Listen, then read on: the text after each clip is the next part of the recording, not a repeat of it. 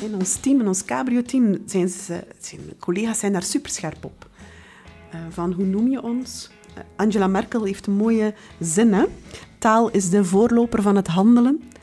Dus we moeten goed nadenken met elkaar. Welkom bij de podcast Samenwerken, Samen Leren. De podcast over inclusief onderzoek. Wat is het? Waarom is het belangrijk? En vooral, hoe doe je het? Twee onderzoekers aan het verre diepe water. Mijn naam is Marieke Kessel en ik ga in gesprek met onderzoekers Sophie Sergeant en Henriette Sandvoort. Vier jaar lang dompelden zij zich onder in de wereld van inclusief onderzoek. Want dat de wereld van de wetenschap niet kan zonder de kennis van degene om wie het gaat, is inmiddels duidelijk. Maar dat gelijkwaardig samenwerken niet vanzelf gaat, is dat ook. Sophie en Henriette bezochten tien onderzoeksprojecten, gehonoreerd door ZonMW. Ze spraken met de teams, luisterden naar hun vragen en verhalen en creëerden op basis hiervan een training voor inclusieve teams, de zogenaamde Cabrio-training. In de eerste aflevering hoorde je Sophie en Henriette concluderen dat taal van groot belang is. Welke woorden gebruik je? Hoe noem je jezelf? En hoe noem je elkaar? We zoeken taal. We zoeken onze weg. In deze aflevering gaan we het hebben over taal. Nou, daar wil ik wel iets over vertellen. Over dat. Um, wat, wat, ook heel, wat ik ook heel belangrijk vind. Hè, uh, als je samenwerkt met elkaar. Um, dat, dat je echt als volwassen mensen gezien wordt. Dus um, wat wij ook uh, in, in ons onderzoek ook tegengekomen zijn. Is dat uh, de toon waarop er met mensen met een beperking wordt gesproken. Dat die soms echt heel kinderachtig kan zijn.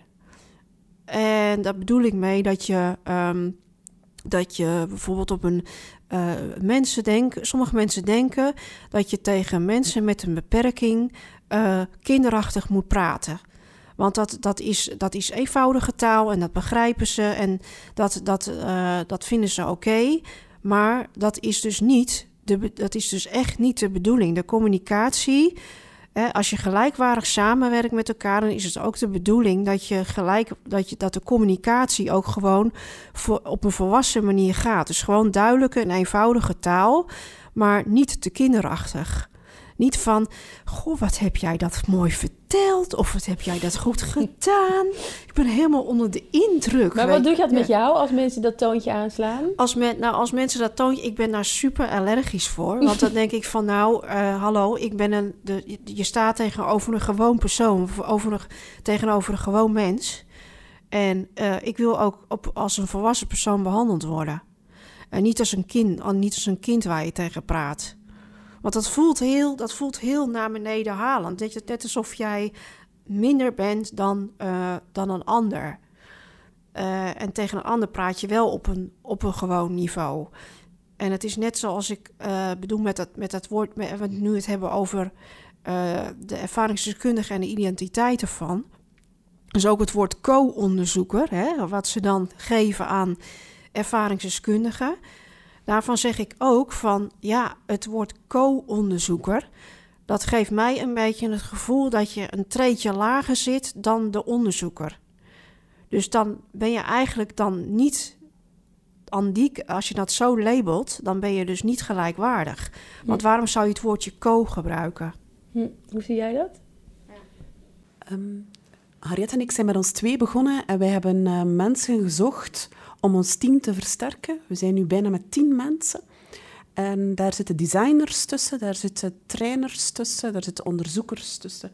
En mensen met ervaringskennis en mensen met heel veel verschillende petten. En we hebben geleerd om in ons team om voorzichtig te zijn met het denken in kotjes, in hokjes. Um, ik heb ook ervaringskennis. Harriet heeft ook ervaring in het doen van onderzoek. Dus hoe langer je samenwerkt, hoe minder dat je jezelf kan voorstellen als... Ik, het wordt ingewikkelder. Want je doet samen ervaring op.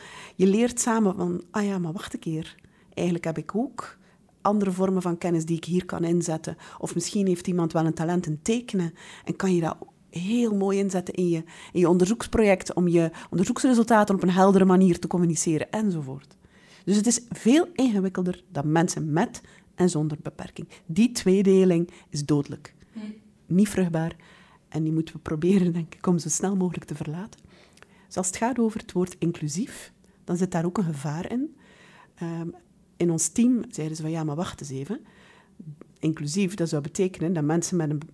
ehm, dat de wetenschappers, die zitten al in het onderzoeksteam. En die halen er de ervaringsdeskundigen bij. Die worden, zeg maar, ingesloten, hè, geïncludeerd. En eh, natuurlijk is dat belangrijk dat dat gebeurt en dat we die beweging maken van mensen die, die nodig zijn in het team, dat we die naar binnen trekken. Maar één keer dat je samen aan het werken bent, is het gek om jezelf een inclusief team te noemen. Want dan krijg je toch het gevoel van, ah, daar is, daar, eh, ehm, hoe zal ik het zeggen? Het is iets bijzonders. Is, ja, ja. Ehm, dus hebben wij in ons team, in ons cabrio-team, met onze bende zitten zoeken van wat is dan wel wijsheid. En dan zijn we uitgekomen op het moeilijke woord transdisciplinair. En dat betekent dat je, eh, dat is een bestaand woord dat in, eh, gebruikt wordt als mensen met, vers- vanuit verschillende disciplines met elkaar gaan samenwerken. En dan is mensen met ervaringskennis, eh, die expertise is dan ook een discipline. En de meeste van ons hebben verschillende vormen van expertise. Dus, ehm, en die zijn al die vormen van expertise en ervaring is van tel, is belangrijk. Het is goed om dat van elkaar te weten. Dus op die manier zijn wij aan het zoeken. Dus we zijn gewoon een bende die samen onderzoek doet, die samen die training bedenkt en creëert en geeft. De co-onderzoeker, de onderzoeker, je zegt dat onderscheid in die woorden, dat, dat vinden jullie eigenlijk niks. Maar ja, het is toch eigenlijk ook gewoon zo dat het wel verschillend is. Ik bedoel, een onderzoeker die heeft, eh, ja, toch, ja, die heeft nou waarschijnlijk toch wel meer, meer boeken gelezen of zich meer in een onderwerp al jaren mee bezig gehouden. Of, het, is, het is toch iets anders. Zeker. En die verschillen zijn ook belangrijk. Zelfs zo belangrijk dat je ze echt helemaal moet gaan onderzoeken van... Was, wat is jouw background en talenten en vaardigheden? Wat zijn die van mij? Dus ontzettend belangrijk om dat verschil goed te blijven zien. Ehm, tegelijkertijd, onze academische wereld is een wereld van ja, individuele prestatie. Je schrijft artikels, daar wil je opkomen als, graag als eerste auteur, tweede auteur of laatste auteur. Maar goed, ehm, het is belangrijk om als individu, als hoofdonderzoeker of senioronderzoeker, om je eh, te laten zien. En dus er wordt heel vaak op de individuele prestatie ehm, gewaardeerd. Wat wij zien in ons cabrio-team is, wij zijn een groep. Zoals ik al zei, een bende. En in ons team wordt er samengewerkt. En ik zou willen hopen dat inclusief onderzoek, die samenwerking, dat dat als een soort van hefboom kan gebruikt worden om in de academische wereld, in onze onderzoekswereld, om ja, die samenwerking, om die meer te waarderen. Dat je als team iets waarmaakt. En dan doet het er eigenlijk niet zo toe ehm, wie wat. Want dat kan dan meer fluïde, kan wat meer beweeglijk zijn. De ene keer heb Maar je... ja, dit is een hele cultuuromslag waar je het nu eh, over hebt. Ja, eigenlijk wel. ja, van, van, van, eh, van minder ik naar meer wij. Ja, heel nieuw eh, ecosysteem eigenlijk voor het onderzoekslandschap. Ja, waarbij de wetenschappelijke kennis niet moet ondergewaardeerd worden. Hè? Dus die mensen hebben een fantastische... Ik spreek ook voor mezelf. Hè. We hebben een opleiding genoten. Wij hebben een aantal ehm, kennis vergaderd. eh, ervaring opgedaan in het doen van onderzoek. Die is zeker belangrijk en die moet voldoende ruimte krijgen. Eh, dus als je vindt dat je door ervaringsdeskundigen overroeld wordt of dat je aan de kant gezet wordt, dan ga je met elkaar moeten spreken. Je mag ook ervaringskennis tegenspreken in mijn ogen. Als je vindt dat die klopt. Of dat er niet genuanceerd genoeg wordt gedacht. Dus je moet elkaar, het moet mogen schuren. Wat mijn ervaring is met een labeltje krijgen, is dat je, je krijgt eigenlijk een, een soort van eh, stigma, eh, een soort van eh, stempel, hè, van je bent dit, je bent dat. Je hebt een, een labeltje je bent co-onderzoeker omdat je, nou, omdat je een beperking hebt, omdat je ervaringsdeskundige bent. Um, ik vind die labels die zorgen ervoor dat je een andere status hebt dan een ander. Die zorgen er eigenlijk voor dat je uh, een beetje gekleineerd uh, wordt, zeg maar. Dat, dat, is, dat is dat wat ik dan ervaar met een label. Uh, net zoals er tegen mij wordt gezegd: je hebt een licht verstandelijke beperking. Waar ik absoluut niet blij ben met dat label. Want ja, dan, word je, dan krijg je zo'n stempel van hier tot Tokio. Ja, maar wat is dan die lichtverstandelijke beperking? Er zijn zoveel verschillende niveaus daarin ook weer. En daar moet je heel erg mee oppassen. En net is het woord ervaringsdeskundige, waar Sofie al zegt: ik ben meer dan alleen maar een ervaringsdeskundige die praat over een beperking. Maar hoe zou jij dan jezelf, hè, die zegt co-onderzoeker, hoe zou je, welke term zou je dan... En dan niet als een label, maar meer als in gewoon een woord om te beschrijven wat je doet? Nou ja, ik, ik, zou mezelf gewoon zoek, uh, zeggen als, als ja, onderzoeker uh, uh, die, die, ja, um, in, ja, die, die meedenkt over, over een onderzoeksproject of een onderzoeksvraag. die, die deel uitmaakt van het onderzoeksteam en van de samenleving. Je wil gewoon bij een, een bijdrage hebben in de samenleving. En dan moet dat labeltje niet. Uh, uh, daar hoef je geen label aan te geven. Harriet en ik hebben daar heel vaak over gesproken. En ik denk dat je soms wel het label moet gebruiken. Maar het probleem is dat je het ook moet kunnen loslaten. En die laatste slag wordt vaak niet gemaakt. Nee. Hetzelfde als het is perfect om te zeggen dat een um, bewoner van die woont in een voorziening, dat hij daar cliënt is omdat hij daar zorg krijgt of ondersteuning krijgt, kan je zeggen dat is een cliënt. Maar als diezelfde mens naar de bakker gaat, dan wordt ook gezegd die mens, die cliënt gaat naar de bakker. Dus ja, eenmaal cliënt, altijd cliënt. En, en daar zit het hem in. Het is waar dat Harriet um, een beperking heeft en dat we daarmee moeten rekening houden. Maar ik werk niet graag met Harriet samen omdat zij een beperking heeft. Ik werk graag sa samen met haar omdat zij gewoon een super toffe vrouw is met een passie en een gedrevenheid waar ik soms naar zit te kijken van wow. En met een stevigheid en met een ambitie. En daarom werk ik graag samen met Harriet. En die ervaringskennis, die nemen we zo graag mee, want die is zeer waardevol en die vult ons aan, die legt ons betoog soms plat. Die stelt ons in vraag. Um, ja, dus onderzoeker met ervaringskennis, maar ook um, met een gedrevenheid en eh, people first benadering noemen ze dat toch. Uh, je zet de onderzoeker, die zet de mens eerst en dan kijk je wat hij allemaal meebrengt of waar we nog mee moeten rekening houden. Ik, ik weet niet of... We gaan er niet uit geraken vandaag, want het is sukkelen om te zoeken. Je wil ook duidelijk zijn. Je, wil ook, je hoeft ook niks te verbloemen, denk ik. Maar ja, ik snap Harriet wel. Als zij zegt, ik ben Harriet en ik heb een verstandelijke beperking, dan verandert de zaal van kleuren. Maar hoezo? Dat snap ik niet helemaal. Uh, ja, Mensen, mensen kijken, als je zegt van ik heb een verstandelijke beperking, wordt er gewoon meteen anders naar je gekeken, worden er andere dingen verwacht. Dat is dat stigma waar Harriet over spreekt. Je wordt meteen in een plekje geplaatst van, ah, oei, ja, chapeau, wow. Ja, dat je dat dan doet, wow. Het, je krijgt een hele... Als je niet oplet, zit je meteen in een zielig discours. En daarom heb ik dus afgeleerd om, um, om zeg maar in, in presentatie samen met Sophie vooral niet te zeggen dat je die beperkingen hebt, omdat dat eigenlijk niet belangrijk is. Het is niet belangrijk uh, om, te, om te zeggen in een presentatie: Oh, ik ben Henriette Zandvoort en ik heb een licht verstandelijke beperking met nog eens een visuele beperking.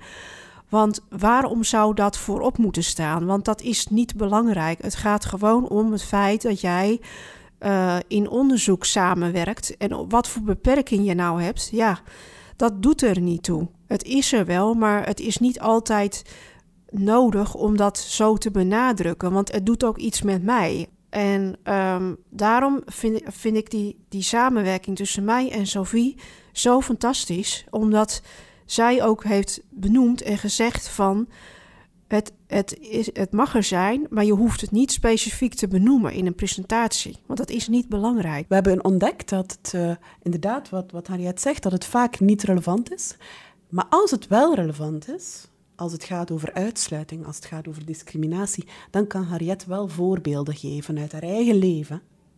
Die hebben niks te maken met het feit dat Harriet een beperking heeft, maar die hebben alles te maken met hoe dat wij in onze samenleving omgaan met mensen met een beperking. En dan kan zij voorbeelden geven waar de zaal toch wel even van moet slikken van wow, waar zijn we mee bezig? Hè?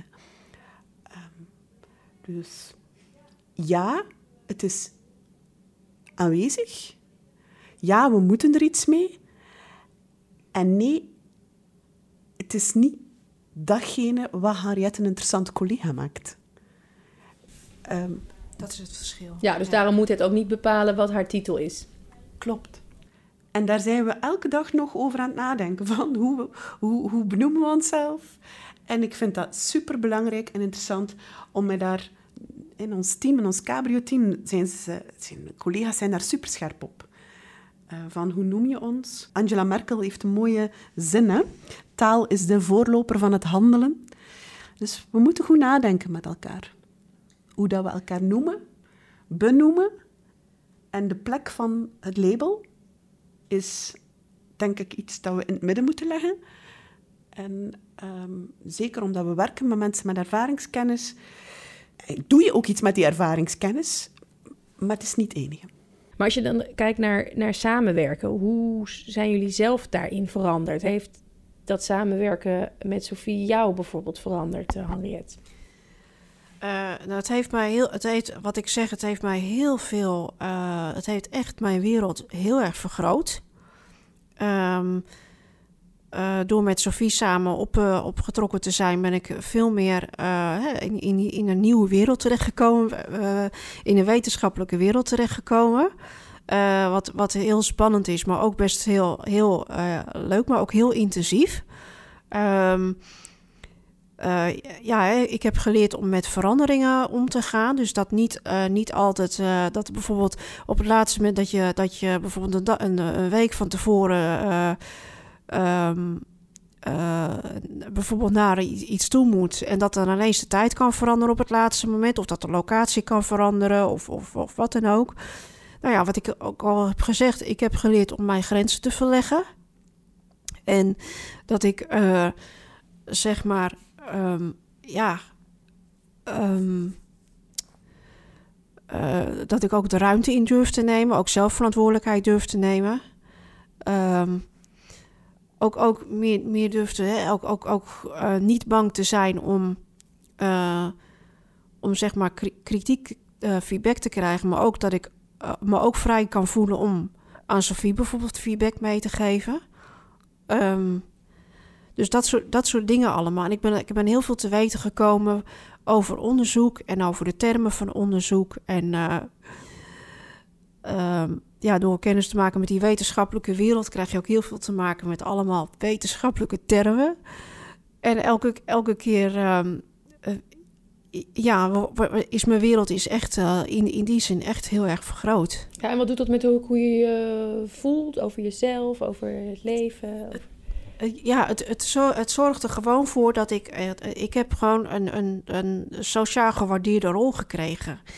En ja, dat, dat, uh, dat onderzoeker zijn, dat is, dat is gewoon iets wat mij heel erg uh, boeit. En waar ik echt ambitie voor heb, talent voor heb. En daar ben ik wel achter gekomen in die vier jaar. Dat, dat ik echt daarin echt heel, heel erg gedreven ben. Ja, dat geeft een goed gevoel. Geeft een heel goed gevoel, ja. ja. En voor jou, uh, Sofie, als je kijkt van hoe ben je nou zelf veranderd... of heb je nieuwe inzichten gekregen over jezelf door die samenwerking? Harriet en ik hebben meer dan vier jaar heel nauw met elkaar samengewerkt. Dus wij liepen vaak in de wereld, zeg maar. Uh, we namen de trein, we, we, gingen naar congressen, we reisden. We hebben heel veel mensen mogen ontmoeten.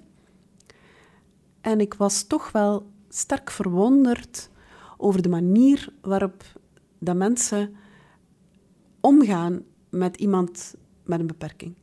Of iemand die anders is. Of ehm, ja, de voorbeelden als hè, mensen die Harriet plotseling aanspreken met mag ik voor je bidden, tot ehm, mensen die mij antwoorden als Harriet een vraag stelt. Heel veel verschillende voorbeelden hebben wij die mij super kwaad maakten af en toe.